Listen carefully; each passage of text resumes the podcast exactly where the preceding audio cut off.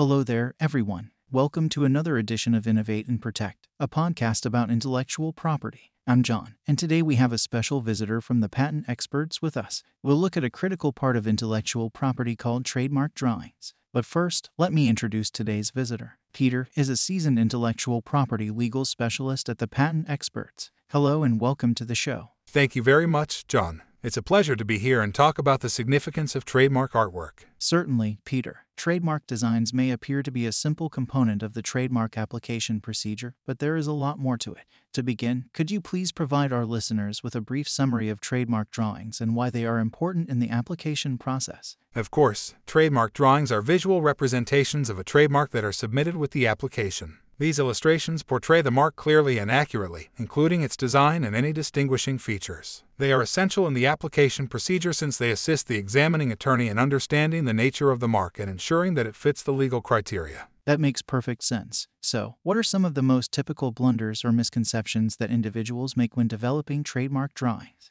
One common misconception is underestimating the importance of precision and clarity in the drawings. Some applicants may submit drawings that are unclear, inconsistent, or fail to represent the mark accurately. Another mistake is not understanding the specific requirements set by the United States Patent and Trademark Office or other relevant authorities. Each jurisdiction may have its own set of rules, and it's crucial to adhere to them. As a result, attention to detail is essential. Can you provide our listeners any pointers on how to make excellent trademark drawings? Absolutely. First and foremost, it is critical to review the guidelines issued by the relevant trademark authority. This guarantees that the drawings fulfill their precise specifications. Second, use high quality pictures to verify that the mark is accurately displayed. Precision is especially important when it comes to logos and design components. Finally, consider seeking professional assistance from trademark law specialists to guarantee that your drawings adhere to legal criteria. Great advice. Let us now look at the role of technology in the creation of trademark drawings. What impact has technology had on this component of the trademark application process? The process of developing and submitting trademark drawings has been greatly expedited because of technological advancements. With developments in graphic design software, it is now easy to create high quality, exact drawings. Additionally, trademark offices' online filing methods enable for more efficient application submission and processing.